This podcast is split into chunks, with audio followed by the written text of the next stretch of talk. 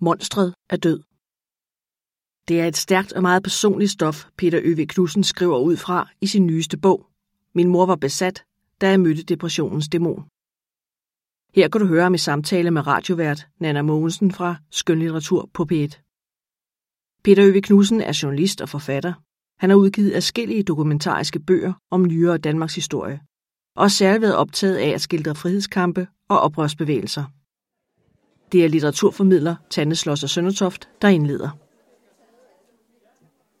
God aften og velkommen i salongen til øh, august måneds udgave af månedens forfatter. Jeg er sikker på, at I har glædet jer lige så meget til den her aften, som jeg har. Det er dejligt at se så mange fremmødte. Jeg hedder Tanne, og jeg er litteraturformidler her på stedet.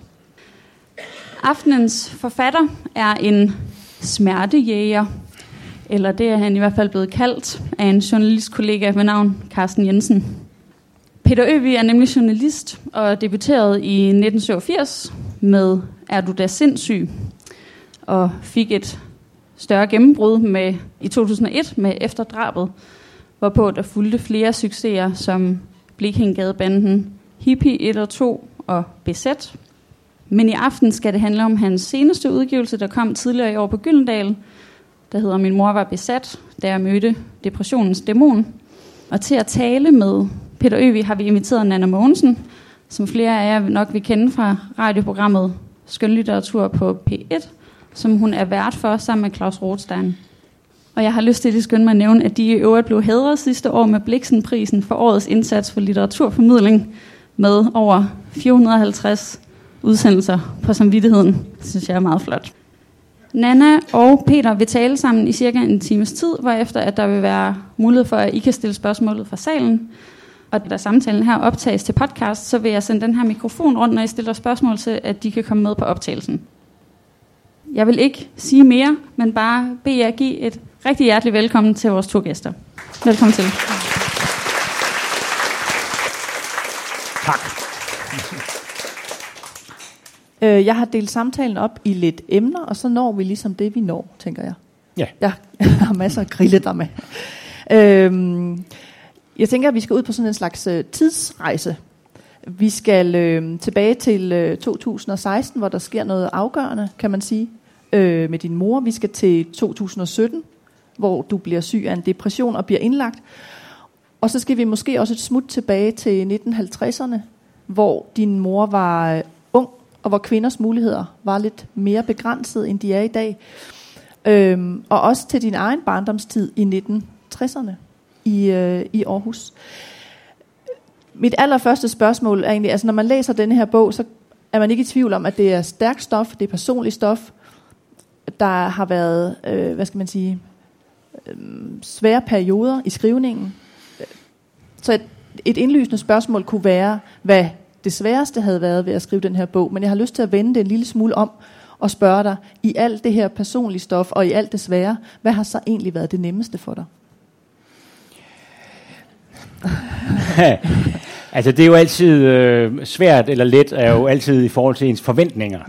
Og jeg vil sige, at efter at jeg havde været syg og meget syg og indlagt og var blevet udskrevet igen, så gik der først et halvt år, hvor jeg ikke rigtig vidste, hvad jeg skulle bruge resten af mit liv på. Øh, og så dukkede den tanke op, som virkelig ikke havde været der i, i lang tid, øh, at jeg kunne skrive den her bog færdig, som jeg jo var blevet sindssyg af at skrive, eller i hvert fald sindssyg, mens jeg skrev.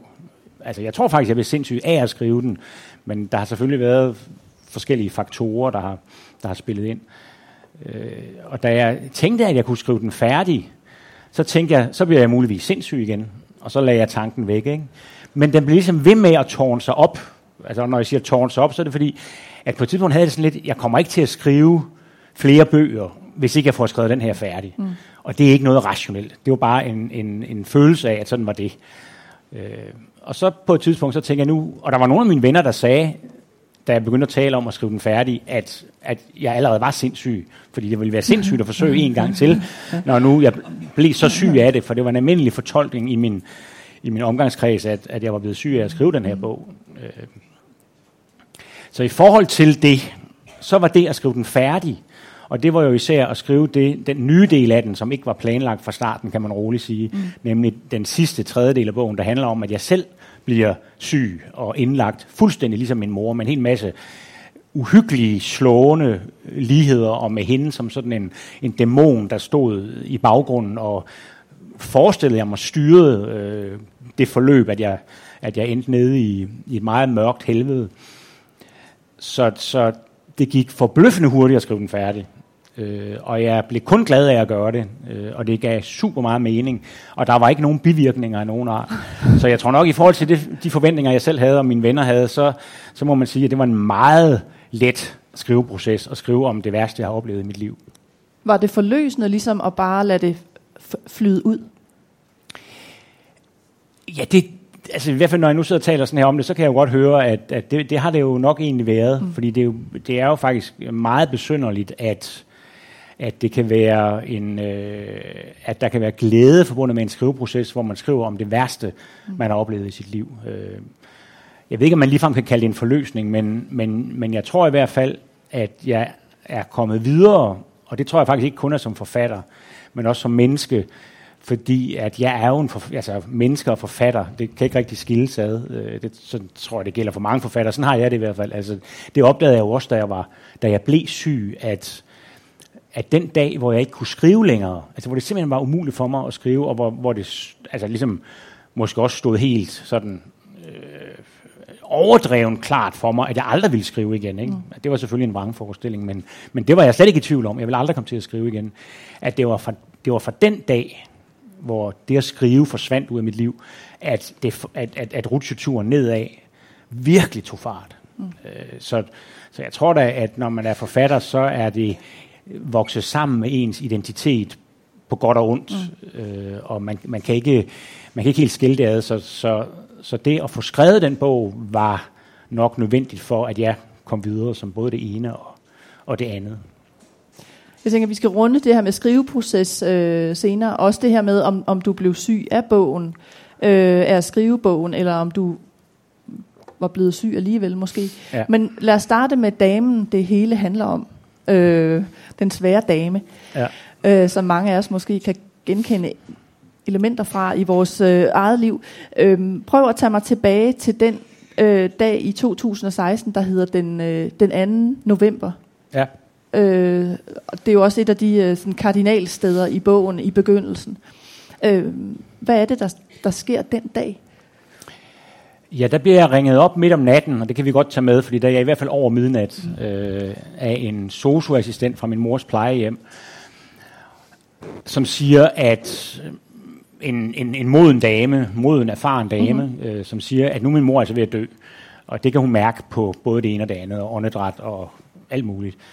Øh, og jeg har ellers både i ugerne og dagene op til blevet ved med at have det sådan altså på en måde fornægte øh, eller fortrænge, at min mor var i at dø, og jeg havde faktisk ikke tid til det. Jeg havde ikke tid til at tage mig af det. Og jeg havde heller ikke, på grund af min, mit forhold til min mor, øh, altså heller ikke rigtig meget lyst til at gå over og sidde ved et dødsleje. Altså det tror jeg faktisk var noget af det værste, jeg kunne forestille mig. Tænkte du og også bare, lidt, at det måske var et af hendes øh, spil? Altså at hun ligesom fakede, eller var du ret? Altså, Nej, jeg tror mest, jeg var på fortrængning. Du jeg tror egentlig ikke, jeg havde så mange fortolkninger Nej. af det. øh, og bare det at sige, at man ikke vil over til sin mors dødsleje, er jo også forbudt. Øh, og nu indskyder jeg lige en parentes her, fordi at jeg fortalte lige Nana her inden øh, interviewet, at jeg får øh, altså 100 gange flere breve, end jeg nogensinde har fået for nogle af mine bøger øh, tidligere, og det er breve af sådan en karakter, hvor folk er meget personlige og det kan man, jeg skal jo ikke lave, jeg har ikke lavet statistik på det, men mange af, det, meget, mange af brevene handler selvfølgelig om, at det er folk, der enten selv er psykisk syge, eller har pårørende, der er det. Men de allermest indtrængende breve, de handler faktisk om, øh, om mødre, om neurotiske mødre, som folk, og folk synes, at deres mor var præcis ligesom mm. min. Mm. Øh, noget, der i øvrigt også skete lige efter hun var død, at, at, at hendes læge, som jeg talte med nogle gange op til hun døde, sagde, at han havde en mor, der var præcis ligesom min. Og hold da op. Og, og et par dage efter, at, jeg, at hun var død, var jeg ude og, og, øh, og spise middag med en forfatterkollega, og så fortalte jeg ham for første gang om min mor, og han havde en mor, der var præcis ligesom min. Og jeg troede ved Gud ikke, at der var nogen møder, der var så forfærdelige jo. som min. Verden er befolket af ja. ja. Jeg vil simpelthen sige, at det er gået op for mig, at der er enorme mængder af møder, som øh, som, som altså er meget svære at have som mødre. Mm.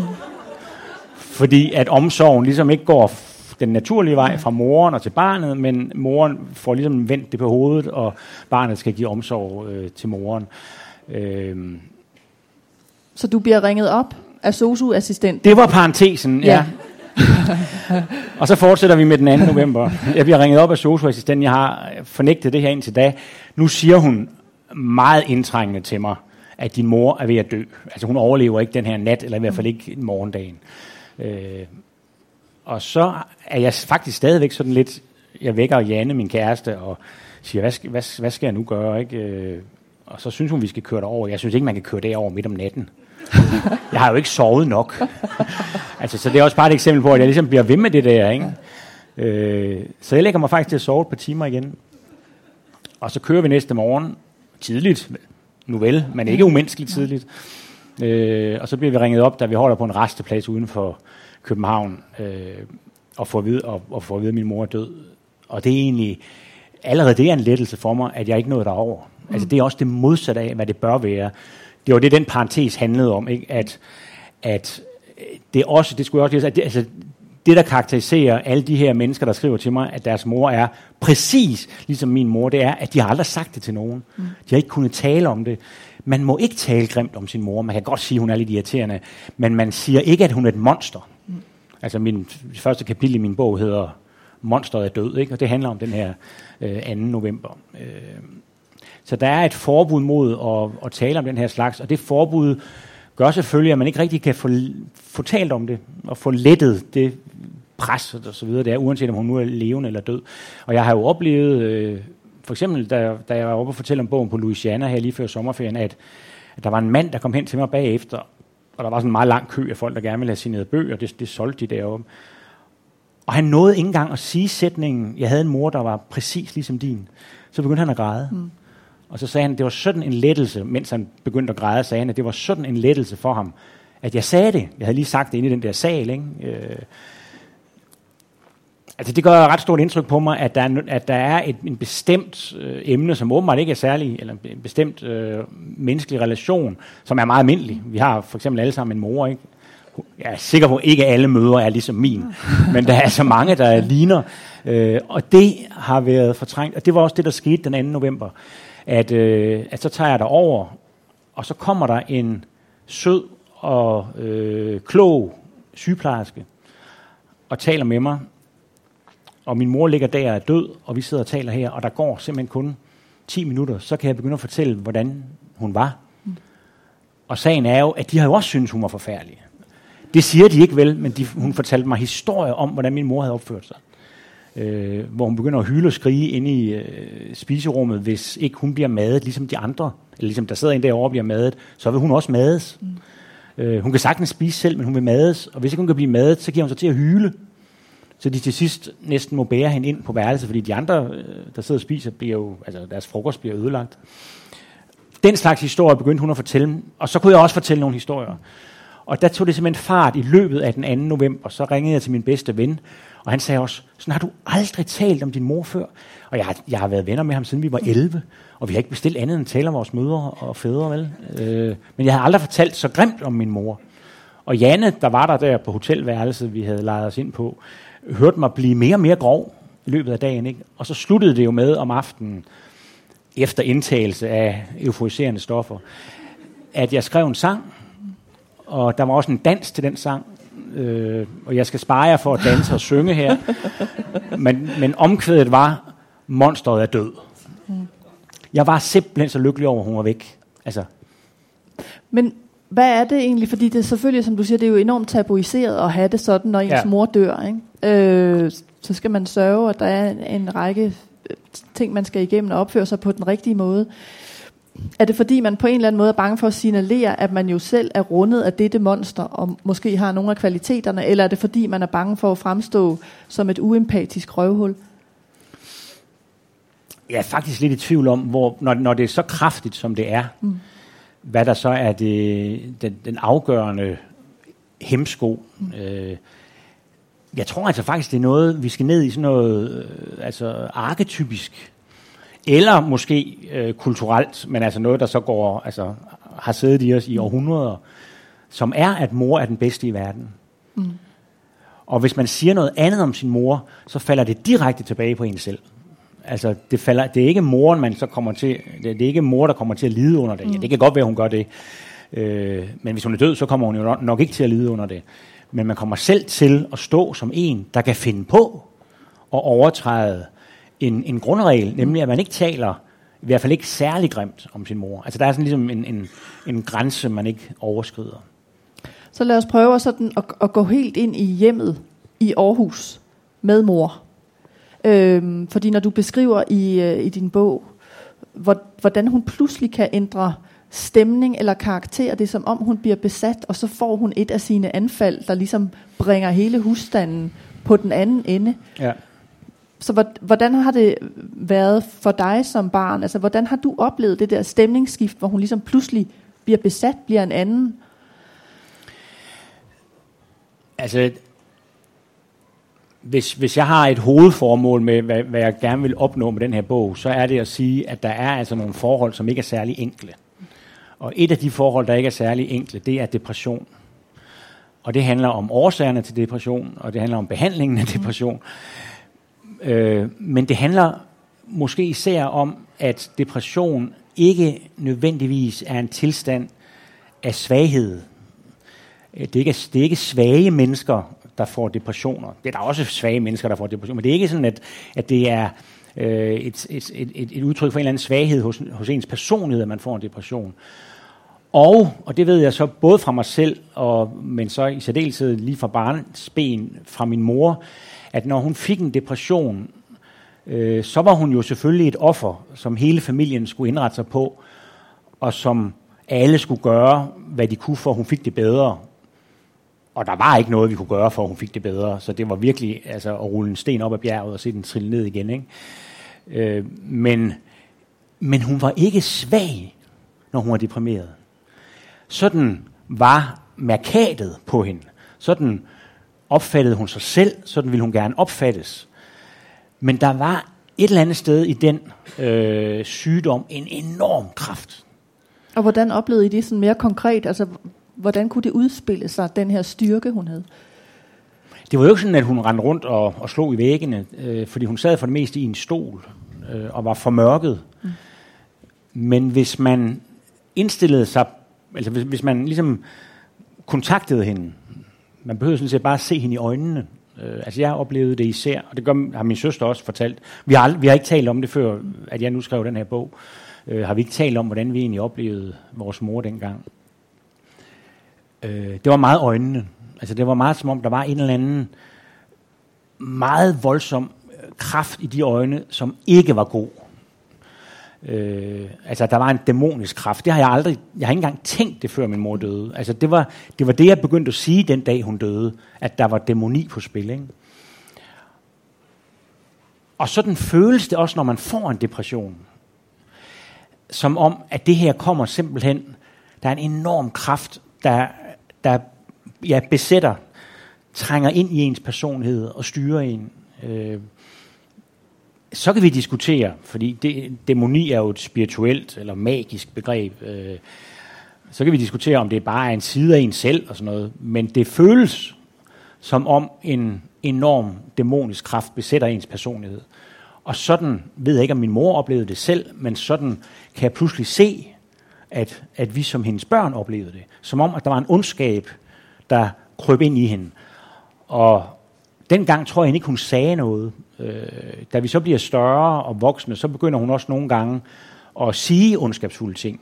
Altså, og, og det har jeg jo også været i tvivl om. Det var ligesom noget, jeg bildte mig ind, men min søster husker det også. Øh, min børns mor, som kom meget i hjemmet, husker det også. Altså, og hun øh, beskriver det faktisk som om, at det virkede, det virkede som om min mor havde lyst til at såre os, altså mig og min søster, især min søster og såre os så alvorligt, hun overhovedet kunne komme afsted med det.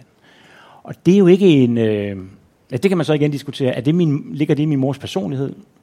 Eller er det en dæmoni, der er faret i hende, og som hun så ligesom derfra sender videre til sine børn? Så hvilken følelse gav det dig som barn, at nu kunne du se, at din mor sad for mørket i lænestolen, og hun får det der blik? Skabte det sådan en følelse af panik, eller af vrede, eller af, af sorg? Nej, altså det var, det var meget skræmmende. Så jeg tror først og fremmest, at jeg blev bange. Det er også sådan, min søster beskriver det. Men samtidig er der jo, og det kan jeg jo også mærke på mine egne børn, altså der er jo fra barnet en et enormt stor drivkraft til at hjælpe sin mor eller far. Øh, så vi ville jo gerne hjælpe hende. Men det var meget, vi kunne ikke have hjulpet hende. Det øh, tror jeg først, jeg indså et par år efter, jeg var flyttet hjemmefra, at jeg kunne ikke hjælpe hende. Og jeg tror aldrig, jeg indså det sådan helt ind til det inderste. Man bliver ved med at tænke, man kunne måske, og selv efter hun døde, har jeg da også haft min tvivl, om jeg kunne have, kunne jeg faktisk som ung, som voksen, som moden mand, have hjulpet hende. Øh, det tror jeg ikke, men, men jeg bliver ved med at have den overvejelse, som jeg også har tegn på, at det sidder meget dybt i en, at man vil hjælpe sine forældre. Så det, det har været den der dobbelte bevægelse af, at vi var skræmt fra videre sans, så man turde jo næsten ikke at henvende sig til hende. Altså det, man skulle virkelig tage sig sammen for at henvende sig til hende.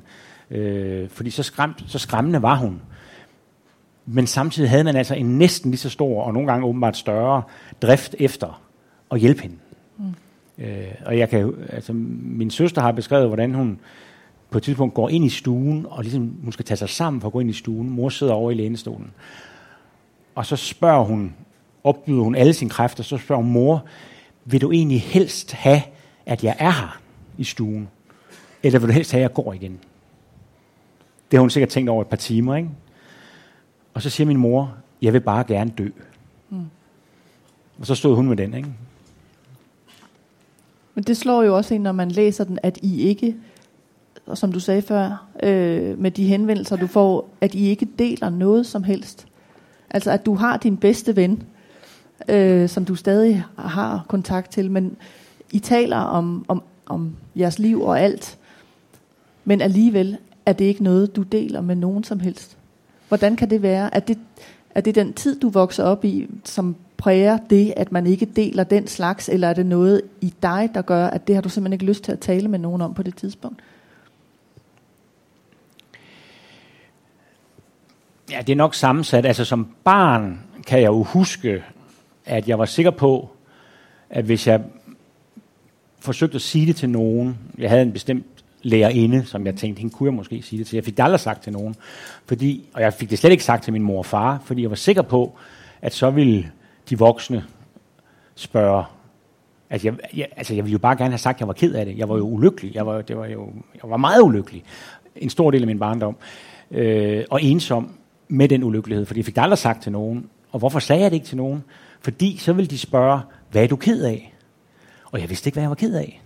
Altså det kan jeg jo godt se i dag, det er jo, eller, og det ville de voksne sikkert godt have kunne regne ud. Øh, men jeg mener, at jeg skulle have en eller anden forklaring på, hvorfor jeg var ked af det. Øh, og det var sikkert forbudt at være ked af, at mor var deprimeret. Fordi det ville jo ikke gøre hende, at hun fik det bedre. Jeg lærte jo allerede som barn, at jeg ikke skulle komme til min mor med problemer. Øh, altså, hvis jeg var ked af det, hvis jeg havde et problem, så er jeg aldrig nogensinde gået til min mor. Fordi at hun ville sige, og det har jeg jo prøvet, hun ville jo sige, åh nej, hvad skal vi gøre? Og så vil hun blive ked af det. Og så vil jeg skulle trøste min mor, fordi jeg har gjort hende ked af det, ved at sige, at jeg var ked af det. Altså, det lyder lidt indviklet, men det er altså øh, desværre sådan, det var. Ikke? Så hvor gik du hen? Jeg gik ikke nogen steder hen. Jeg var, jeg var ked af det. Og det håber jeg da ikke, at det er helt sådan i dag, men jeg kan jo læse, at jeg var jo den stille, generede dreng i klassen, øh, og det er ikke, altså mens jeg skrev bogen, der læste jeg en norsk undersøgelse, der sagde, at, at, at, at dem, der sidst bliver opdaget øh, som ulykkelige, det er de stille drenge og stille piger. Ikke? Og det er altså en, en undersøgelse fra nu.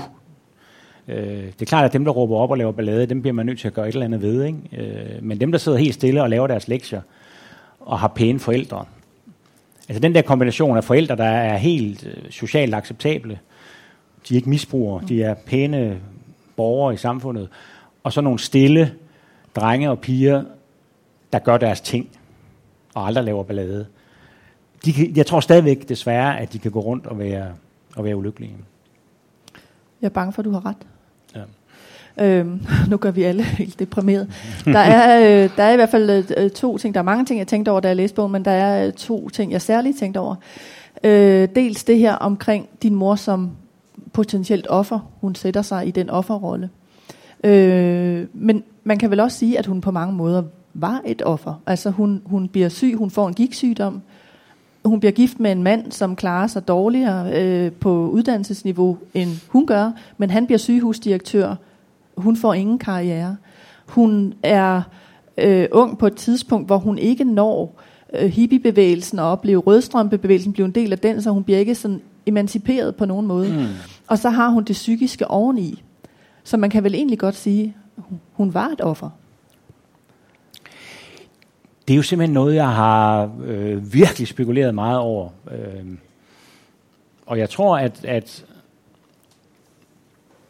jeg tror faktisk, at min konklusion er, at der er ikke noget menneske, uanset hvor dårligt det har det, som har glæde eller udbytte af at blive gjort til et offer, eller at gøre sig selv til et offer. Altså at tage offeridentiteten.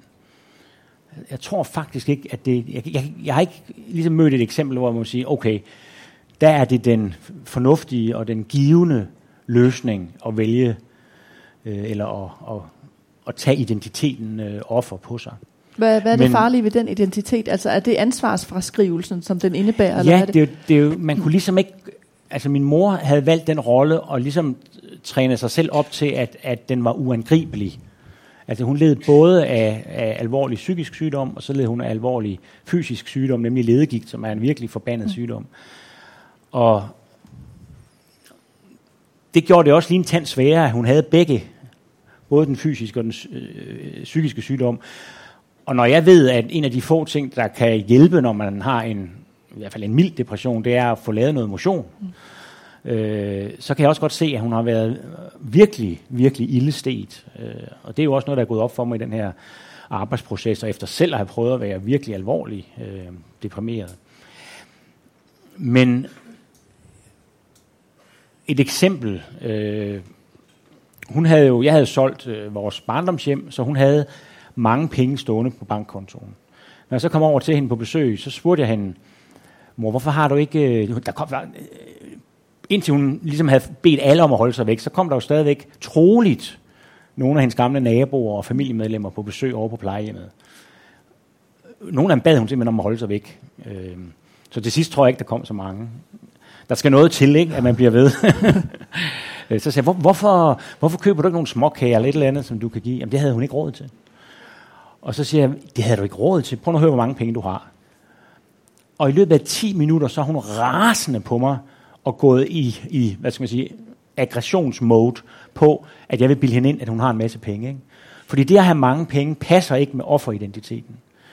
Og det vil sige, at hun ligesom hele tiden vælger, at hun ikke kan handle og hun er blevet tryg ved den syge position, at hun intet kan gøre, og at hun ingen handlemuligheder har.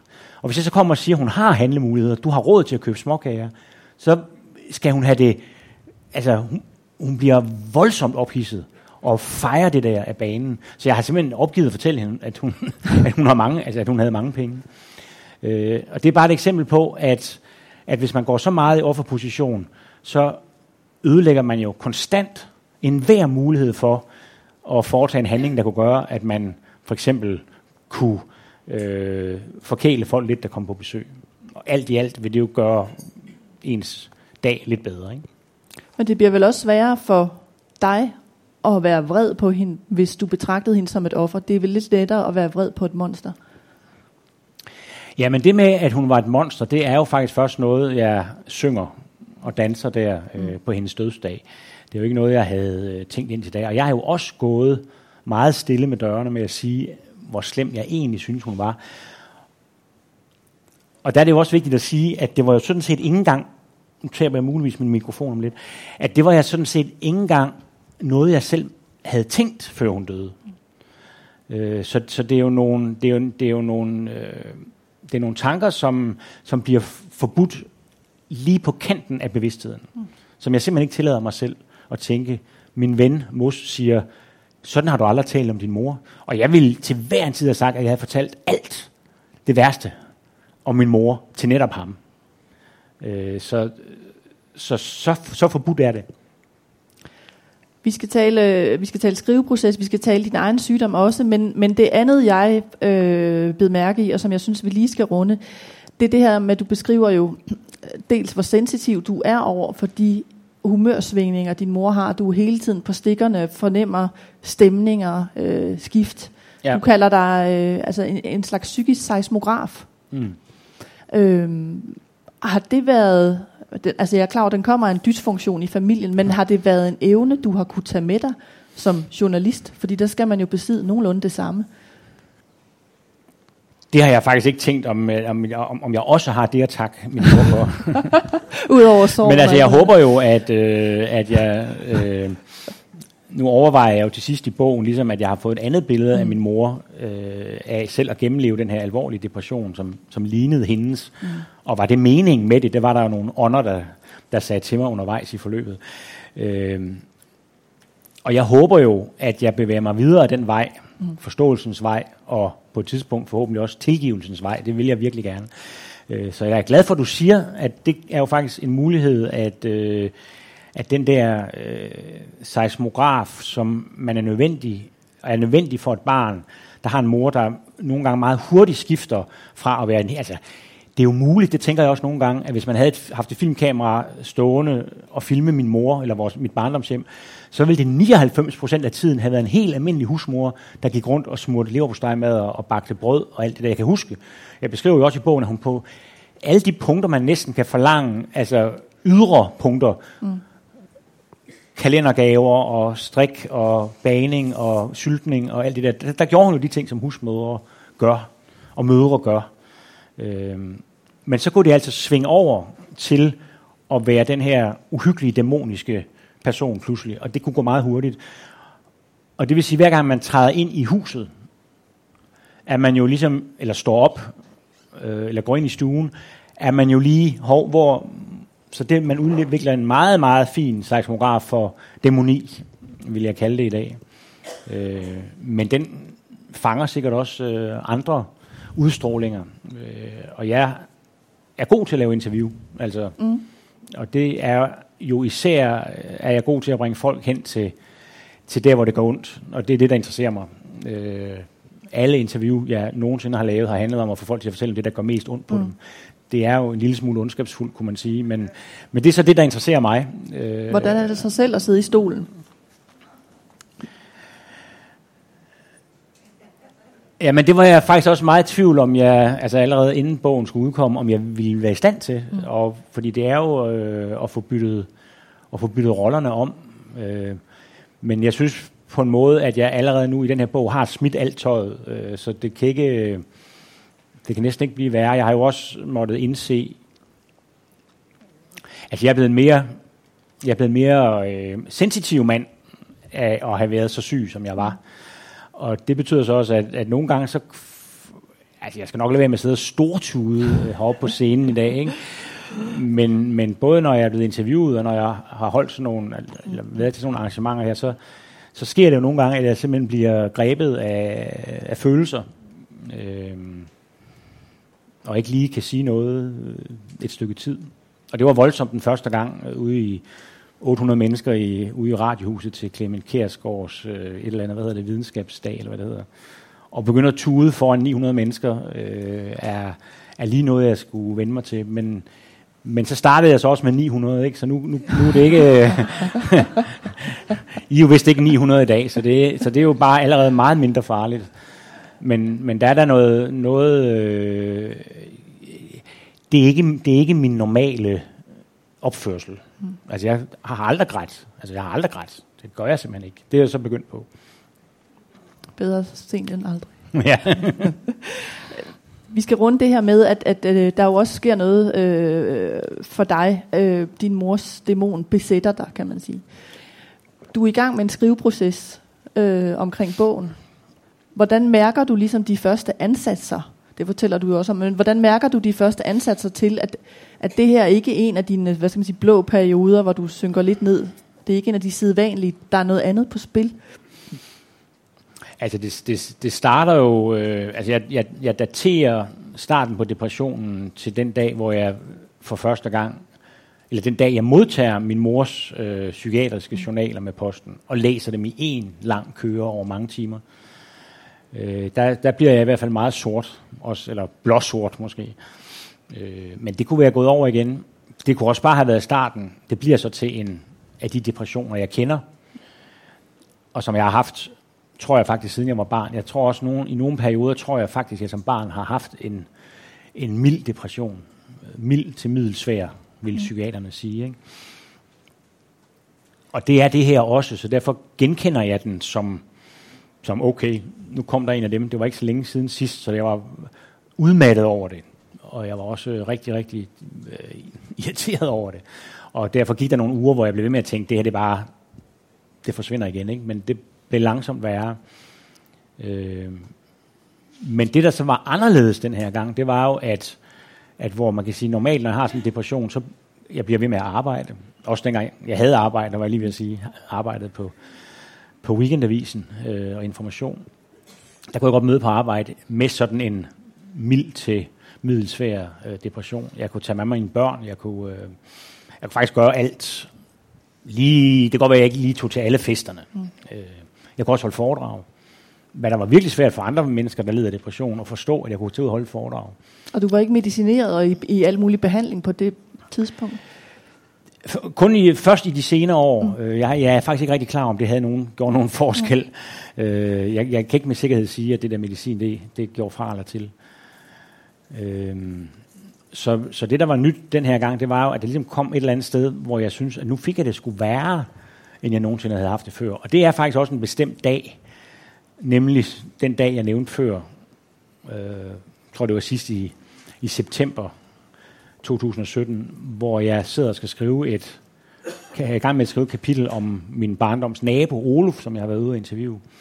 Øh, og så går jeg i stå, og jeg kan ikke skrive mere, og går i fuldstændig panik. Øh,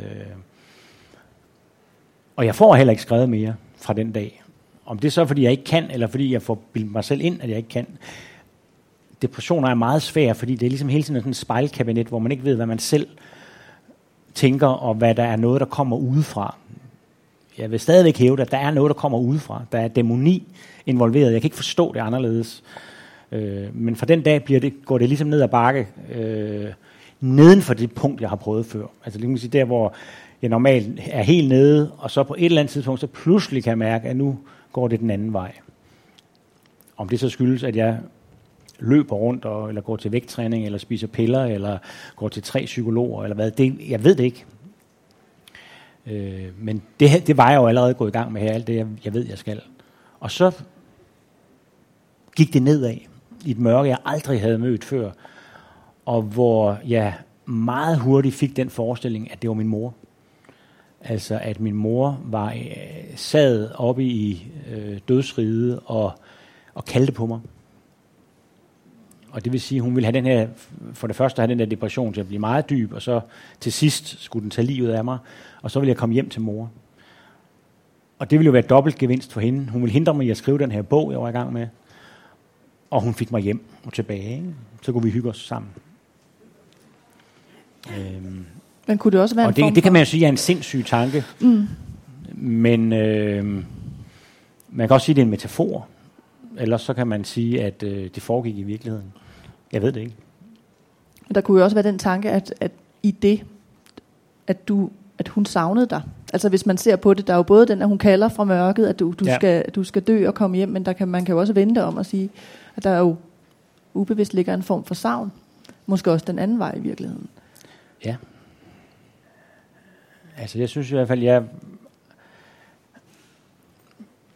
jeg kender et par, eller diskuterer med et par unge mennesker, som, øh, som ikke har kontakt med deres forældre, fordi at det tror jeg afgjort er det bedste for dem, ikke at have kontakt med de forældre.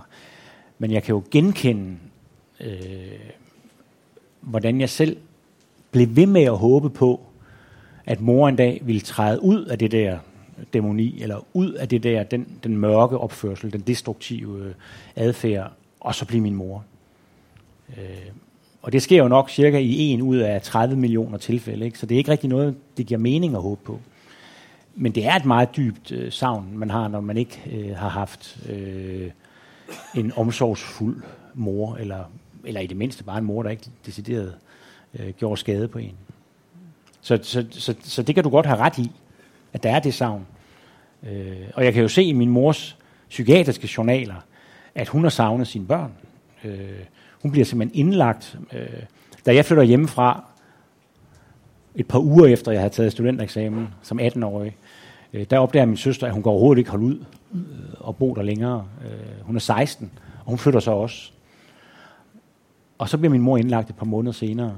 Øh, og det, det forklarer hun, kan jeg nu læse i hendes journal. Jeg vidste ikke. Øh, det forklarer hun som øh, en depression, der er udløst af, at hendes børn har forladt hende. Og det er sikkert også øh, fuldstændig reelt. Så hun har jo faktisk savnet os. Det har hun aldrig øh, givet udtryk for. Ligesom at det var min mors psykolog øh, på Psykiatrisk Hospital i Rigskov, som måtte fortælle mig, at min mor havde været stolt af de artikler, jeg skrev i Månedsbladet Pres. Øh, fordi det har hun fortalt sin psykolog. Min mor har aldrig talt om mit arbejde og min virksomhed som journalist som andet end noget, der tog hende væk fra hende. Det var jo det, der fik mig til at flytte til København, for eksempel. Hvorfor kunne jeg ikke blive i Aarhus? Der er også aviser i Aarhus. Øh, så min mor har lavet en, en, en ja, altså hun har, har følt, at alt, hvad jeg har foretaget mig, har været en trussel mod hende. Kærester, arbejde, alting. Øh, men så hun alligevel kunne sige til sin psykolog, at hun faktisk havde jeg, jeg vidste ikke engang, hun havde læst noget, jeg havde skrevet, øh, og at hun var stolt af det. Det havde sgu da været en meget god idé at sige det til mig, ikke? jeg, det er faktisk svært at forstå, at hun ikke siger det til mig, ikke? Det kan jeg faktisk ikke forstå. Men du fik jo heller ikke sagt til hende, at du egentlig savnede hende. Altså jeg mener, der har jo ligget alle mulige ja. former for usagt savn ja. i de relationer. Ja, det er du ret i. Det er du ret da, du, da du så mærker, at det her, øh, det synker dybere ned, end du er vant til, og du kommer ind i det her mørke, som eskalerer til en eller anden næsten paranoid tilstand, som du beskriver det. Altså, Ikke du, næsten. Det var en paranoid tilstand. ja, det må man du, sige. Du begynder at frygte, at din kæreste plotter for at snuppe dine penge, og hun vil have dig indlagt, og dine venner vil af med dig. Og, ja. Altså, hvordan oplever du den der paranoia? Er det sådan ligesom en, en klokke, der lægger sig over dig, eller hvad? Altså, det, det ender jo med, da jeg bliver indlagt, øh, det er den, mit livs værste dag, den 12. januar 2018, der får jeg jo meget hurtigt øh, diagnosen psykotisk depression. Øh, og det, det betyder jo, at jeg er, at jeg er sindssyg, ikke? altså at jeg er fra forstanden, at jeg er, har vrangforestillinger om, om virkeligheden. Og det havde jeg også. Så det er en helt øh, præcis øh, diagnose. Men det man kan sige om depression er, at det er klart, at det behøver ikke at være en del af en depression, at man tror, at, at alle vil have slået en, altså alle vil have skaffet en af vejen. Altså jeg troede jo, at jeg skulle zombificeres, ligesom Jack Nicholson blev det i Gøgeredden, at det var ligesom det, der var planen, øh, når jeg skulle indlægges.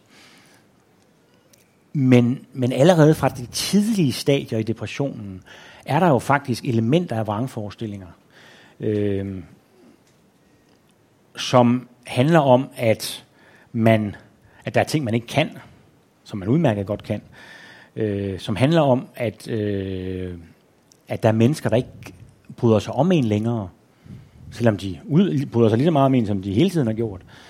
Så, så, så depressionen er jo en, en samling af vrangforestillinger om, at man er et uselt menneske, og at det har resten af verden nu opdaget. Så, så, så egentlig er det svært at sige, at det sådan er en bestemt dag, at klokken sænker sig. Ikke? Det er ligesom om, at det langsomt, de der vrangforestillinger, øh, depressionens vrangforestillinger, langsomt øh, sætter sig sammen til, til den totale paranoide psykose, jeg har til sidst, da jeg bliver indlagt. Hvor meget kan du huske fra, fra lige selve indlæggelsen og de første dage? Altså flyder det sammen, eller har du sådan en klar erindring om, om forløbet?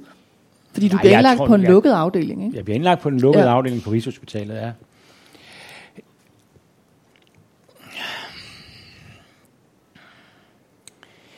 Altså, jeg tror, jeg har en... Øh, at det er faktisk ret ubehageligt at tænke på. Mm. Altså, øh, de der første dage, der er jeg fandme... Der er det fandme ikke godt. Det havde jeg det heller ikke inden. Øh, lagde dagene inden. Den, det er altså faktisk svært at beskrive, hvor Jeg så lige i dag på Facebook Henning Jensen, som også lider af depressioner. Mm. Der var sådan en eller anden, der havde slået noget op, hvor der var, var et billede af ham, og så var der sådan et citat, jeg ved ikke helt, hvor det kom fra, men hvor han præcis sagde, beskrev, hvordan depressionen, som han siger, i sit sidste stadie, for det er nemlig ikke, jeg havde ikke prøvet det før den her sidste, altså min seneste depression, ja, sidste, forhåbentlig min sidste depression, tak. Øh, men Henning Jensen siger, at i det sidste stadie er det en nedstigning til helvede, eller hvad han nu siger, ikke? Og, og ingen, som ikke har været der, vil forstå det. Så det, det er faktisk, jeg prøver selvfølgelig i min bog, og, og der er der andre deprimerede, der har sagt, endelig er der en beskrivelse, og det er jeg stolt af, hvis det lykkes mig at, at, at fange noget af det, men det er faktisk umuligt at beskrive. Øh, jeg kan godt huske de der dage, jeg tror, de flyder sammen, ligesom dine mm. dage i januar 2018 sikkert også flyder lidt sammen, men jeg har meget tydelige erindringer om, hvad der skete i de sidste dage, hvor jeg isolerede mig fuldstændig fra verden. Øh, og jeg husker meget tydeligt den dag, jeg bliver indlagt. Øh, og også nogle af de første dage, hvor der sker det heldige for Janne, kan man sige. Det var ikke behageligt for mig, men der sker det heldige for min kæreste, som, jo, som jeg jo slet ikke på det tidspunkt vil have noget med at gøre. Hun er der ganske vist mm. det meste af tiden, men hun må finde sig i, at jeg er tavs og, mm.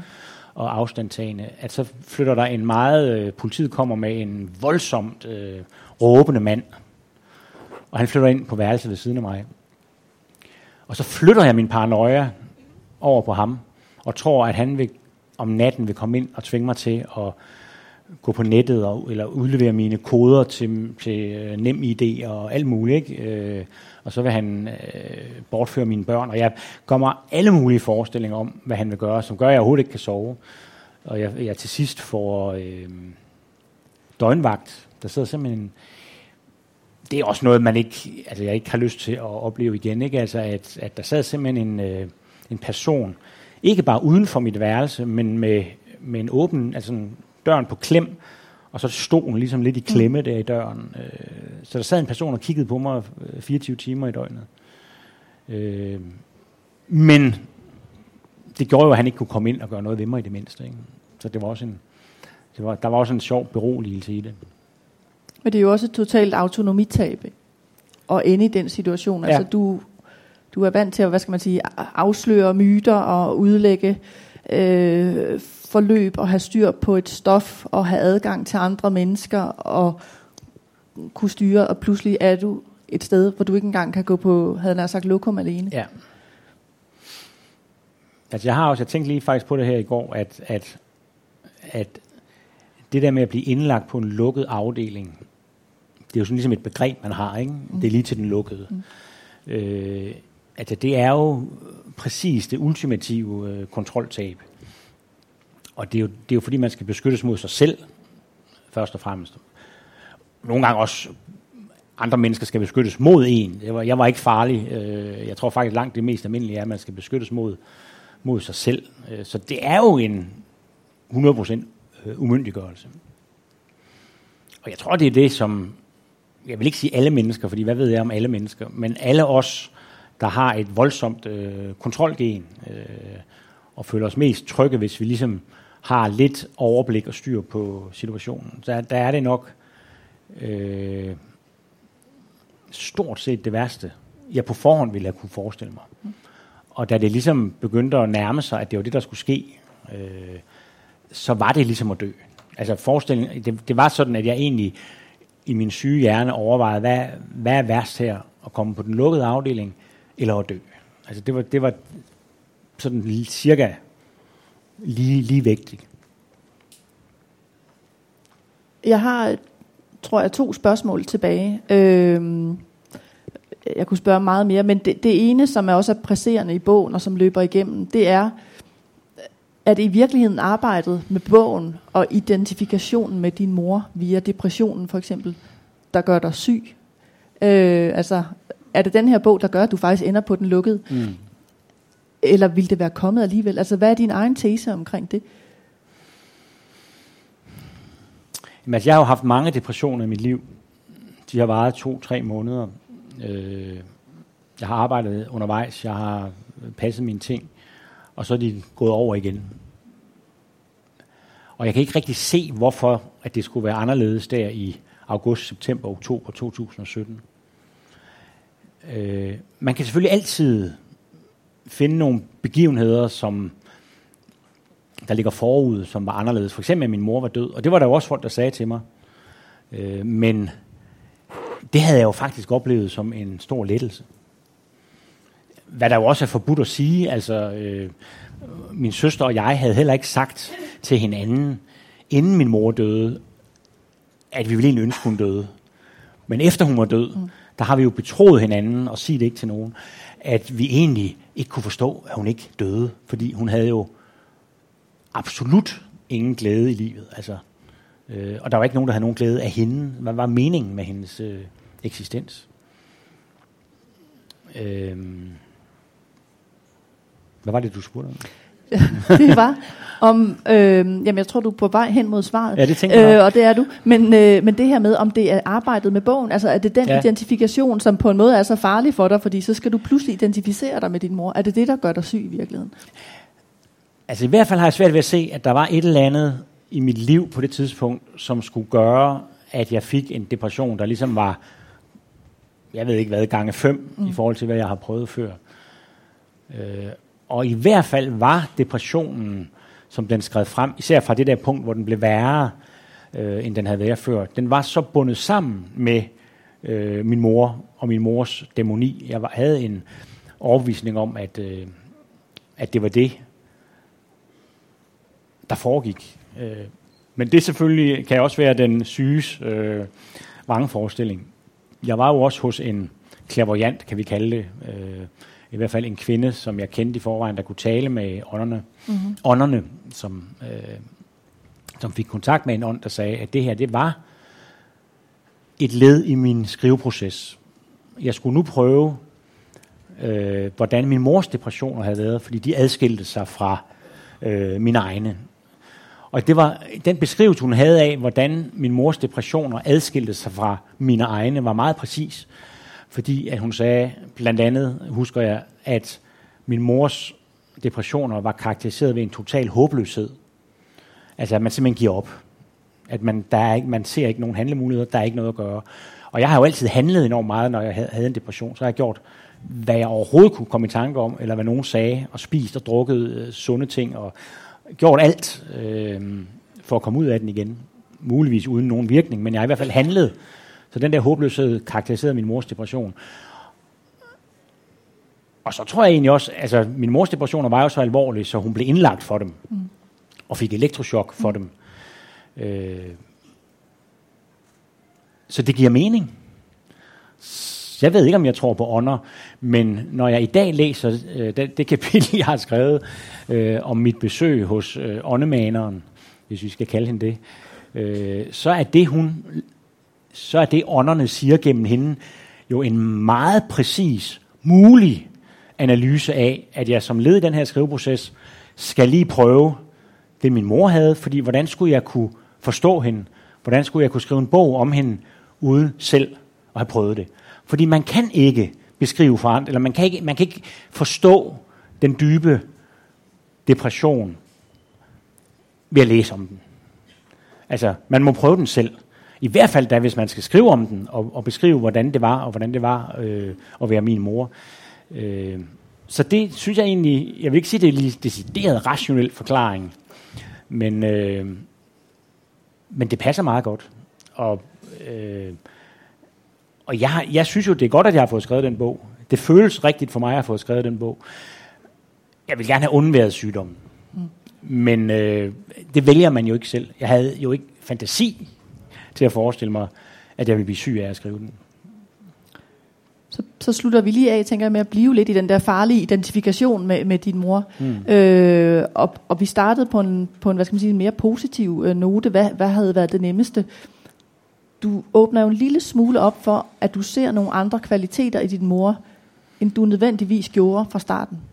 Så hvis du nu skal nævne bare tre positive kvaliteter, du har opdaget i løbet af arbejdet med denne her bog, som din mor egentlig besad?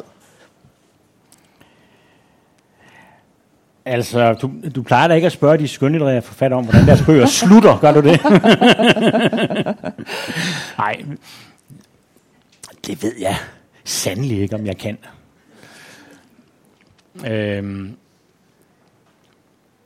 tre kvaliteter ved min mor. Det er altså, Eller det er, det er tre ligesom, positive egenskaber ja, fra. ja, ja, ja, men det er jo, det er jo, øhm, øh, det er jo faktisk voldsomt at skulle få øje på. Men det er jo led min proces, så jeg takker for spørgsmålet. Jeg skal, jeg skal den vej.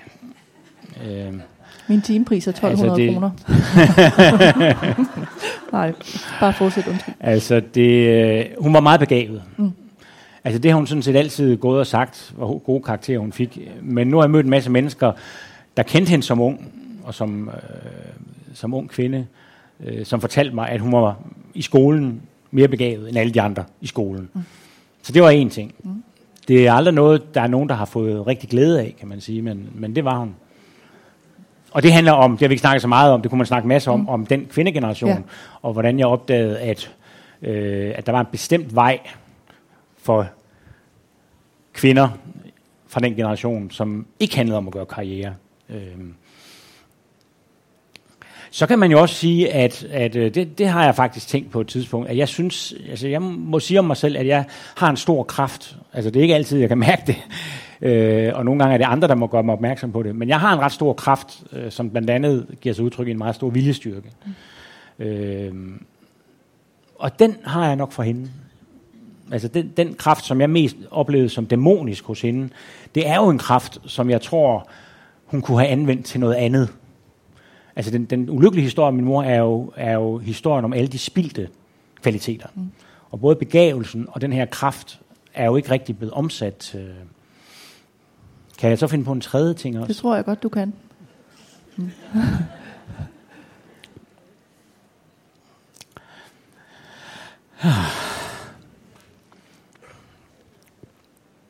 Ja, det, det bliver en hjemmeopgave, tror jeg. Jeg skal jo interviewe dig i september, så kan du tænke over det til Ja, da. ja, okay. Hjemmeopgave til september. Nej, men jeg tror, det er øhm, ja, væsentlige spørgsmål.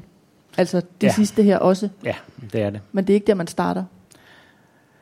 Nej, altså jeg, jeg tror sådan set, det er jo også derfor, jeg altid leder efter smerten hos folk. Det er fordi, jeg tror ligesom, man er nødt til at gå derhen, og så kigger vi på det smertefulde. Øh, og så er jeg jo ellers et menneske, som har rigtig mange øh, glæder i livet, synes jeg. Altså, øh, jeg, jeg synes egentlig, at jeg øh, på rigtig mange måder har et fantastisk liv. Det gør faktisk, at, og et meget privilegeret liv, øh, på næsten alle de punkter, man kan have øh, et privilegeret liv. Det kan være lidt svært, øh, det skriver jeg også i bogen, og så prøver jeg faktisk at ramse op, hvordan jeg synes, jeg er privilegeret på alle felter. Det hindrer ikke depressionen, kan man så sige. Ikke? Det gør det jo altså desværre ikke. Øh, og når man er deprimeret, så er det som om, at synet af alt det, man ved, man burde glæde sig over, men som nu er fuldstændig, hvor, hvor al mening har forladt det, og al glæde har forladt det, gør på en, altså, forstærker faktisk øh, smerten. Jeg siger ikke, at man har det nemmere som deprimeret, hvis man i forvejen har et dårligt liv. Det siger jeg virkelig ikke. Men, men der er faktisk bare ikke rigtig noget trøst inde fra den deprimerede og hente i noget ude i verden. Men selvfølgelig kan jeg godt se her bagefter, at det, at jeg havde kæreste og venner og familie, der i den grad var der, mm. er selvfølgelig ikke alene et privilegium, men en meget stor fordel, når man er alvorligt psykisk syg. Og så synes jeg også, det er meget spændende, det du siger, det der med, at din mor rent faktisk siger til lægen, at hun savner sine børn. Og du har gået rundt med det samme savn. Der tænker jeg, at vi sikkert starter næste gang. Men øh, indtil videre vil jeg sige, øh, jeg synes, vi skal give Peter Øvig en stor hånd. Øh, ja.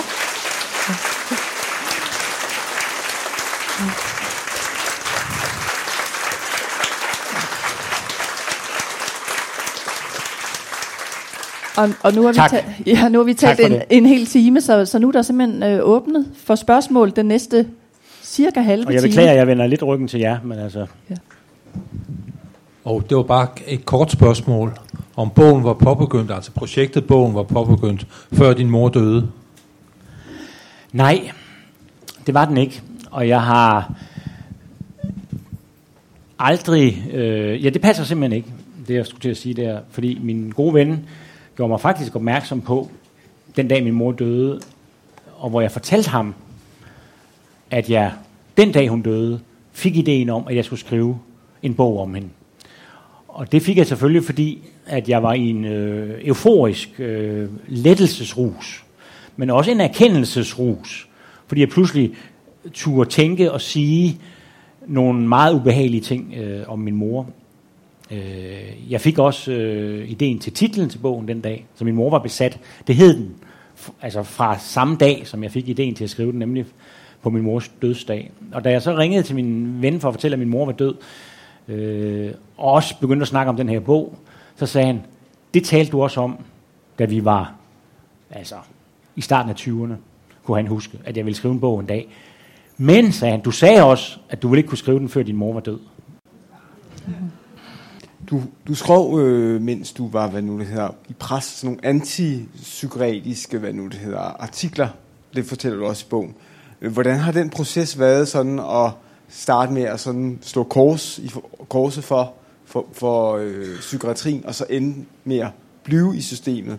Det synes jeg ikke, du skriver så meget om bogen. Det kunne jeg tænke mig, hvordan den proces ligesom har været i at løbe fra alt det der psykiatri, og så ende med at blive en del af et system på en eller anden måde, og tage, tage medicin og sådan ting. Ja.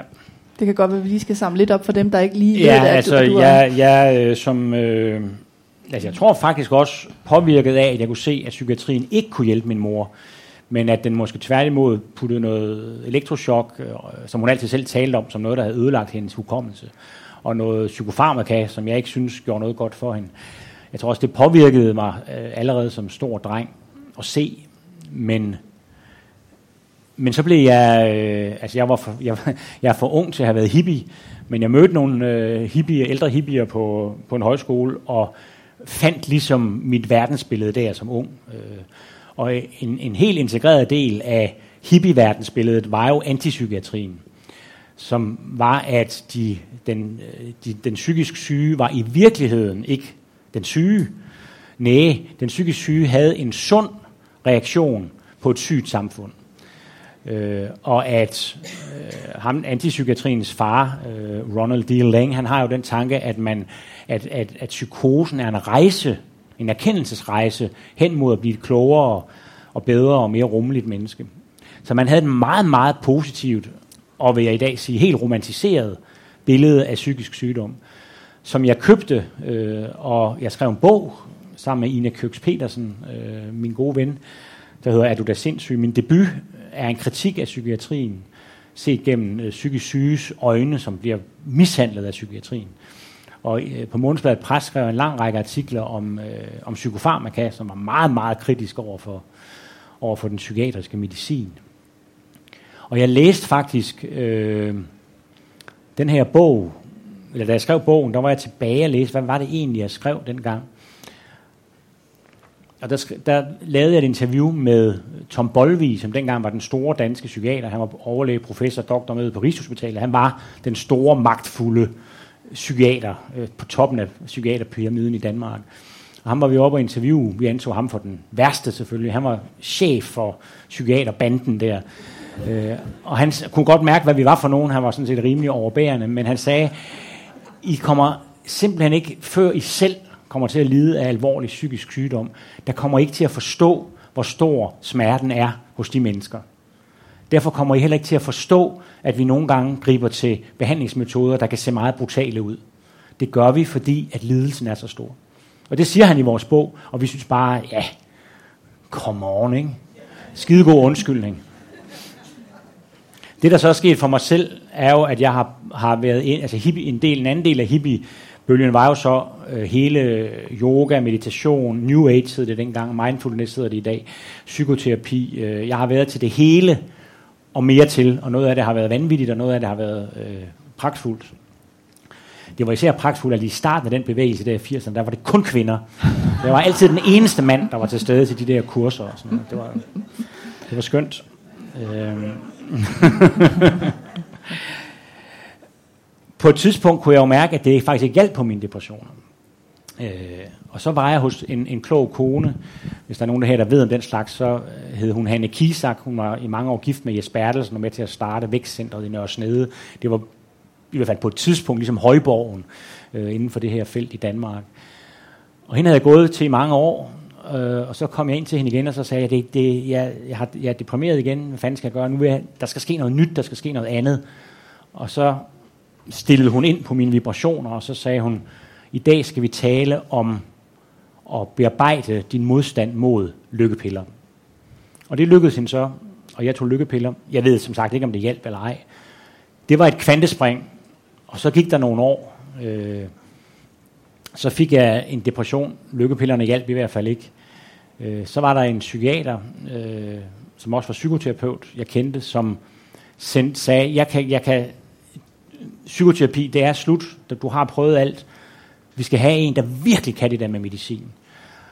Og så sendte han mig hen til, viste sig, øh, den anden store bandit inden for dansk psykiatri, Jes Gerlach, tidligere overlæge på Sankt Hans, stifter af Psykiatrifonden. Altså han var ligesom nummer to. Der var Tom Bolvi, og der var Jes Gerlach. Det var de to største banditter. Nu skulle jeg så gå til psykiater hos min gamle fjende. Og allerede efter den første konsultation, inden jeg havde været nede og indløse recepten på apoteket, var min depression sådan set forbi. Han havde en helt magisk effekt på mig. Og det var så kvantespring øh, nummer to. Og kvantespring nummer tre er så min indlæggelse her, hvor jeg fik øh, elektroshock, ligesom min mor. Og vi ved alle sammen også, der har set gøgeredden, og det har de fleste herinde, at så bliver man en zombie. Øh, og det helbredte mig fuldstændig magisk i løbet af ganske få. I løbet af halvanden uge, 3-4 elektroshock, så var jeg sådan set mig selv igen. Og det er derfor ikke én koldbøtte, jeg har taget. Det er tre koldbøtter. Øh, og hver gang har jeg ligesom måttet revurdere øh, min egen opfattelse, både af psykiatrien og af mig selv.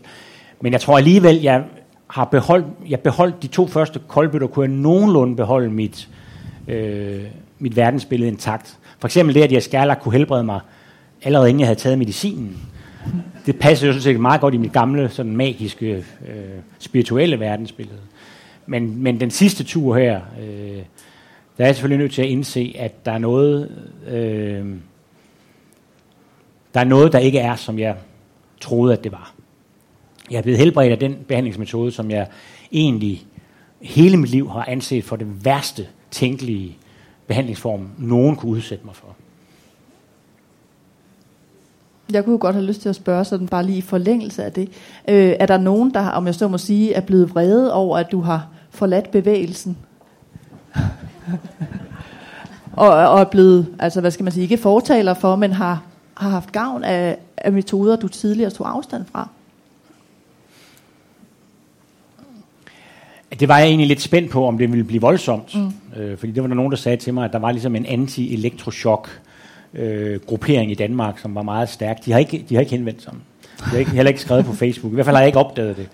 Øh, jeg ved ikke hvorfor. Øh, altså, jeg, jeg synes, at mit tilfælde er sådan en meget clear case. Øh, der er næsten ikke rigtig noget, og den er svær at, at rigtig pille ved, synes jeg. Mm. Er du jyde, Nana?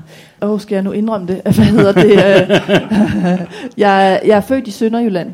Ja, okay. Øh, jeg ved ikke, om det præger en for livstid. Nej, jeg kan ikke høre det på din øh, stemme i hvert fald. Nej, jeg også. Nej, jeg, jeg, jeg, jeg betragter stadigvæk Aarhus som hjem. Mm-hmm. Altså, jeg er ikke blevet øh, københavner, øh, og jeg holder meget af at, at komme hjem til Aarhus. Og jeg synes egentlig godt, man kan sige, at, øh, at jeg er kommet lidt mere hjem til Aarhus ved at skrive den her bog, fordi at jeg selvfølgelig er en masse erindringer, jeg har, der er dukket op om min barndom.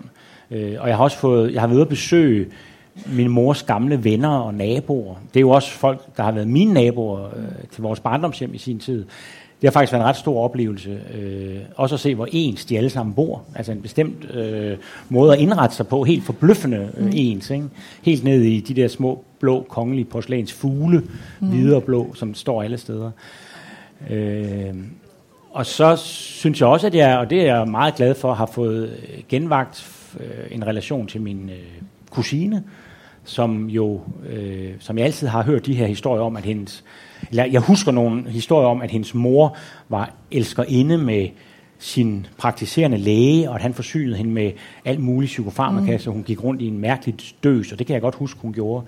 Og jeg har aldrig turde spørge min kusine, om det var rigtigt, det der med, hendes, med tante Kirsten. Og det fik jeg gjort. Øh, og en kæmpe lettelse for mig, og en endnu større lettelse for hende. Og nu fortæller hun historien i en bog. Øh, hun har aldrig sagt det her til nogen. Øh, så det har da været sådan en... Altså det, der karakteriserer mit barndomsmiljø, den der forstad til Aarhus, øh, og mange andre forsteder, og tror jeg også mange andre hjem, dengang, måske også en hel del hjem stadigvæk, det er jo en enorm tavshed om alt det, der er ulykkeligt. Øh, og også om alt, hvad der er misbrug. Øh, og misbruget af psykofarmaka har jo i den generation været enormt. Især hos kvinderne, mm. som gik derhjemme ikke? og kedede sig. Du kalder det tørsprit, tror jeg. Tørsprit kalder min mors læge det. Ja, det er Hans mor var misbruger af stesolid, øh, og han siger, det er jo bare tørsprit. Øh, så jeg synes, at det ikke er kun af mig selv, der ligesom har fået luft ind i, i det der parcelhus hjem. Der er faktisk også min kusine og min søster og andre, der har fået lidt luft ind. Så der, der er ligesom kommet lidt mere luft ind i det der aarhusianske forstadskvarter. Men kan det nogensinde gange blive sådan en helt belastning for dig, at øh, både når du er i Aarhus, men også her, at folk kommer op til dig og skal fortælle, øh, ligesom du sagde, sådan mor har jeg også haft, jeg har også været deprimeret, jeg har også fået elektrochok, jeg har også, også, også. Mm. Øh, er det en, en, en gave, eller er det en belastning? Altså indtil nu synes jeg, det er en gave. Altså mm. som jeg startede med at sige, så har jeg jo aldrig nogensinde fået så, altså det er både kvantitativt og kvalitativt, altså jeg har aldrig fået i nærheden af så mange henvendelser. Altså mm. det, det er gange en eller anden stor faktor. Men også brevene er meget, altså dels er folk meget, meget, meget glade for min bog, og det skal jeg bare hilse at sige, at man bliver aldrig, aldrig, aldrig jeg taler på alle forfatteres vegne nu. Man bliver aldrig, aldrig, aldrig ked af at høre, at ens bog er fantastisk. Og at den har gjort en, en stor, haft en stor betydning for læserens liv. Det har jeg ikke hørt så tit før. Det hører jeg faktisk meget nu, og det gør altså virkelig indtryk. Og man bliver aldrig træt af at høre det. Øh, og nu har det jo kun varet nogle måneder. Altså aldrig er selvfølgelig et stort ord. Øh, men øh, nej, jeg synes forløbet er en gave, og jeg har sørget for nu at sætte god tid af til at, at nyde de gaver. Mm. Vi er lige gamle, så hører det vores møders generation til. At? Ja, at, øh, at mange, eller mange af de henvendelser, du får, er det vores møders generation? Ja, der er helt klart en, øh, en øh, altså som jeg vist sagde før, det, der, der er mange, der gerne vil diskutere psykisk sygdom, som noget, de selv har haft, eller, eller deres pårørende har haft. Øh, og den anden store kategori, som virkelig gør indtryk på mig, fordi vi har trods alt hørt en del om psykisk sygdom. Altså jeg ved godt, at det, stadig, det er stadigvæk tabuiseret. Det er nok også mere tabuiseret, end jeg egentlig troede, fordi jeg møder en del mennesker, jeg havde så sent som i går besøg af en kvinde, øh, der har en meget vigtig stilling her i samfundet, som gerne vil tale med mig. Hun vil ikke rigtig sige om hvad. Det viser sig at være depression.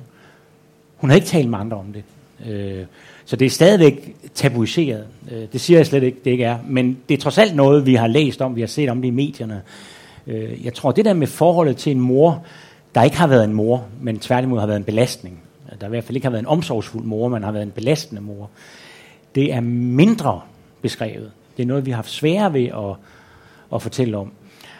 Og så tror jeg, du har ret i, at, øh, at, at der er nok en generation af kvinder, som har haft det værst, og som, øh, hvor de der neuroser har floreret særlig hæftigt, og som er blevet behandlet ofte med de her øh, tørsprit, stesolid og benzodiazepiner. Øh, og det er vores øh, forældres generation, eller vores mødres generation. Og det er dem, som, hvor man ikke længere øh, passede en gård, eller passede en butik, eller havde sådan et fællesskab i familien, øh, i ægteskabet. Men hvor det var begyndt at blive det der med, at manden, der var prestige i, det kan jeg jo også huske fra min far, han synes sådan set helst ikke, at min mor skulle gå på arbejde. Han var sådan set lidt imod, at hun fik et halvtidsjob på et tidspunkt. Ikke? Fordi der var prestige i for manden, at han forsørgede familien. Og så kunne konen gå derhjemme. Og, der var, og, og, og det, jeg kan høre på min mors gamle klassekammerater og veninder, øh, fra hun var barn og ung, det er jo, at det var dem alle sammen. De skulle alle sammen hjem og gå. Øhm, og det er den sidste generation. Ikke? Tidligere har man haft en eller anden form for fællesskab. kvinden har arbejdet med. Det, det er noget nyt. Det er på en eller anden måde et, et hul, hvor kvinden pludselig skal gå derhjemme, og hvad? Altså ikke fordi det ikke tager tid at passe hjem og børn, men der er jo ikke nogen, der er ikke nogen stimulation fra den ydre verden. Øh, man er isoleret øh, i hjemmet. Og det er der så nogle kvinder, der har kunnet takle, og så har de lavet netværk. Det er der nogle af min mors veninder, der fortæller, at de laver netværk i parcelhuskvarteret. Det skete så ikke for min mor. Øh, det er mange kvinder, der har følt sig helt isoleret derhjemme. Så, øh, og lige efter dem, næste generation, det er jo øh, 68'erne. Øh, og det er ikke fordi, at de ikke har haft problemer. Der har, de har jo ført en kamp, og den har også haft sine omkostninger. Det er en anden historie. Men vores møder er den sidste generation, øh, som er, har levet helt upåvirket af, af kvindeoprøret. Der er nogle enkelte, det kan jeg jo høre, der er også nogen, der skriver, da min mor så blev 45, tog hun sig en uddannelse og fik sig et arbejde. Så der er nogen, der har handlet, øh, og det har været påvirket af, af kvindeoprøret og af, af 68-oprøret. Men ellers, at, ellers tror jeg, og derfor kommer der også mange breve fra folk øh, på min egen alder, som har haft øh, den her generation øh, af mødre. Men der er altså også øh, nogen, der er yngre, som, øh, som skriver om den samme model. Så det er ikke kun, det er ikke kun vores generation. Um, du, du taler, at du siger rigtig tit, uh, at det hører du nogen tale om for første gang i deres liv. Ja. Også i tidligere dele af dit forfatterskab. Um, I denne her anledning så fik det mig til at tænke, um, hvad er det, vi skal gøre, mens vi er i live, for at undslippe, at vi venter til efter folk er døde i den der svære samtale mellem forældre og børn. Har du gjort dig nogle tanker om det? Altså jeg har selvfølgelig, især i den her arbejdsproces, og måske endda især her efter øh, arbejdsprocessen, overvejet, om jeg ville kunne have haft en samtale med min mor. Jeg har også diskuteret det med min søster. Øh, jeg tror sådan set ikke, at det var muligt. Altså jeg tror stadigvæk ikke, at det ville have været muligt. Hun ville have følt sig angrebet meget hurtigt, og hun ville have lukket i, og det havde, der, var ikke kommet noget, der var ikke kommet nogen samtale ud af det. Øh, jeg spurgte min mors psykolog, som jeg øh, fik meget stor respekt for. Hun var en klog, en klog kvinde. Jeg spurgte hende, jamen, hvad skulle min mor have gjort? Altså, øh, vi lagde jo afstand til hende der, da vi flyttede hjemmefra. Øh, og det var hårdt for hende. Hvad kunne hun have gjort? Og så sagde min mors psykolog, at hun, det eneste, hun kunne have gjort, det var at have lagt sig fladt ned og taget hele skylden og sagt undskyld. Øh, og hun sagde, det har vi simpelthen så svært ved. Altså det er noget af det, mennesker har allersværest ved. Fordi vi, vi vil så i hvert fald gerne lige skynde os at forklare, hvad der var grunden til, at vi gjorde det, vi gjorde. Men det, det nytter ikke noget. Flat ned. Jeg tager hele skylden. Øh, og det har i hvert fald gjort indtryk på mig selv. Fordi hvad nu, når mine børn begynder at komme og fortælle mig, hvad jeg har gjort af fejl, ikke? Jeg kan sagtens se mig selv begynde at forklare og sige, jamen det kan jeg godt se, men, men det var jo fordi. Ikke? Øh, så jeg tror, hvis den der dialog skal være mulig mellem generationerne, så er det altså os forældrenes, så er det vores opgave at lægge os fat ned. Og så må vi øh, bare lytte til, hvad de har at sige, og så forklare, at det, det er fuldstændig rigtigt, og det tager vi ansvaret for, at vi har lavet de der fejl. Og så kan det være, at samtalen kan starte øh, derefter. Jeg ved ikke, om det var det, du spurgte om, men det var i hvert fald det, jeg svarede. Ja, et sidste spørgsmål. Der var jo også en far i familien. Ja. Hvad var hans rolle? Kunne han have gjort noget? Og gjorde han måske noget? Nu får jeg jo også breve fra mennesker, der har levet øh, under, som har haft øh, mødre, der har mindet om vores, men som har, samtidig har levet enten under meget dårlige sociale forhold, fattigdom, øh, med misbrug, med prostitution, med voldelige fædre. Så nogle gange så tænker jeg også, at er okay, øh, så slemt var det heller ikke for mig. Og det skrev jeg faktisk øh, her forleden dag til en, der havde fortalt om en virkelig slem øh, barndom. Og så skrev hun tilbage til mig, ja, jeg tænker også nogle gange på de ukrainske børnehjemsbørn, når jeg tænker på mig selv. Ikke? Så man kan godt finde nogen, der har det øh, værre end en selv, og det skal man også. Øh, det min far gjorde, og det som jeg, når jeg, øh, jeg har jo også diskuteret med ham, hvorfor var han så lidt til stede i hjemmet. Han var direktør på, på et sygehus, han arbejdede rigtig meget. Og så sagde han, at hans, det han havde lært, Det han var vokset op med var, at man skulle sørge for ordentlige materielle vilkår for sin familie. Og, og, og det er rigtigt, at går man bare et niveau tilbage, for eksempel i min mor, hvis man går tilbage til min mors øh, barndom, så var hun fattig. Altså familien var, min mor, min, min mor blev alene, eller min mormor blev alene, øh, og måtte ud og vaske, hun er gået hjemme, hun måtte ud og vaske trapper ikke, for at forsørge sine to døtre. De var fattige. Så for, og det er, altså det er der jo ikke så mange heldigvis, der er længere. Øh, og der var i hvert fald ikke nogen der, hvor jeg boede, der var fattige. Så jeg, jeg havde ikke øje for, at han kan komme fra en baggrund, hvor det at sørge for, at de materielle vilkår er i orden, det i sig selv føles som, som målet. Han synes, han gjorde det, han skulle gøre, det var at sørge for ordentlige materielle vilkår for sine børn. Øh, min søster og jeg har selvfølgelig talt om, og hun har især tit sagt, vi skal ikke glemme far, som du nu siger. Ikke? Øh, hvad kunne han have gjort? Han kunne have gjort det, som bare ikke var særlig almindeligt på det tidspunkt. Han kunne have talt med os. Det var selvfølgelig det, han skulle have gjort. Han skulle have sagt til os, mor er syg, hun fejler det her. I kan intet gøre for at hjælpe hende. Nu skal I høre her, hvad vi gør for at få en tålelig tilværelse. Øh, min, min søster kan huske, at han engang sagde, I skal jo hele tiden huske på, at mor er syg. Og det har jo været hans lille forsøg på at sige, øh, det er ikke jeres skyld. Øh, det var bare virkelig for lidt. Øh, men altså, det er en kultur, hvor jeg faktisk tror, at mine forældre måske endda var en anelse mere åbne omkring, at min mor led af psykisk sygdom, end man var i tiden. Øh, jeg kan huske, at, og, øh, at, min, at en af mine klassekammerater ikke ville tro på, at min mor havde været indlagt på Rigskov, som det hed, det psykiatriske hospital i Aarhus. Fordi det var jo altså, dybt tabuiseret. Øh, og så tog jeg ham med ud øh, til vaskerummet og spurgte min mor, er det ikke rigtigt, du har været indlagt på Rigskov? Og så fortalte hun lidt om det. Og så var han jo fuldstændig sat på plads. Men, men det, at hun faktisk var åben øh, omkring det, og jeg fik ikke skæld ud bagefter, for at jeg havde sagt det. Så der var faktisk en lille smule mere åbenhed, end jeg tror, der har været på det tidspunkt. Men selvfølgelig skulle der have været meget mere åbenhed, og selvfølgelig skulle min far have ageret som en mand, eller som en far, ikke? som en farmand, øh, og sat sig ned, ikke bare én gang, men hver gang min mor var syg, og forklarede, hvad det her handlede om. Og det han også kunne have gjort, det er som min søster, der igen har påpeget det, det er, at han kunne have støttet min mor i at få sig en uddannelse og et arbejde, i stedet for øh, at håne hende for, at, at hendes øh, halvdagsjob på skolen, øh, det gav jo lige til bolsjerne, som han altid sagde.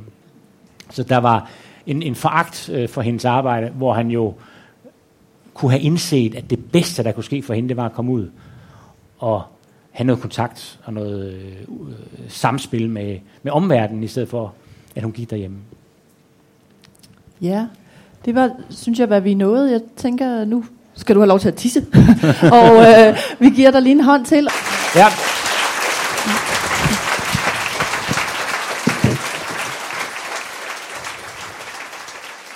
Du har lyttet til Månedens Forfatter, en podcast fra Københavns Biblioteker. Du kan finde flere podcasts på bibliotek.kk.dk-lyd.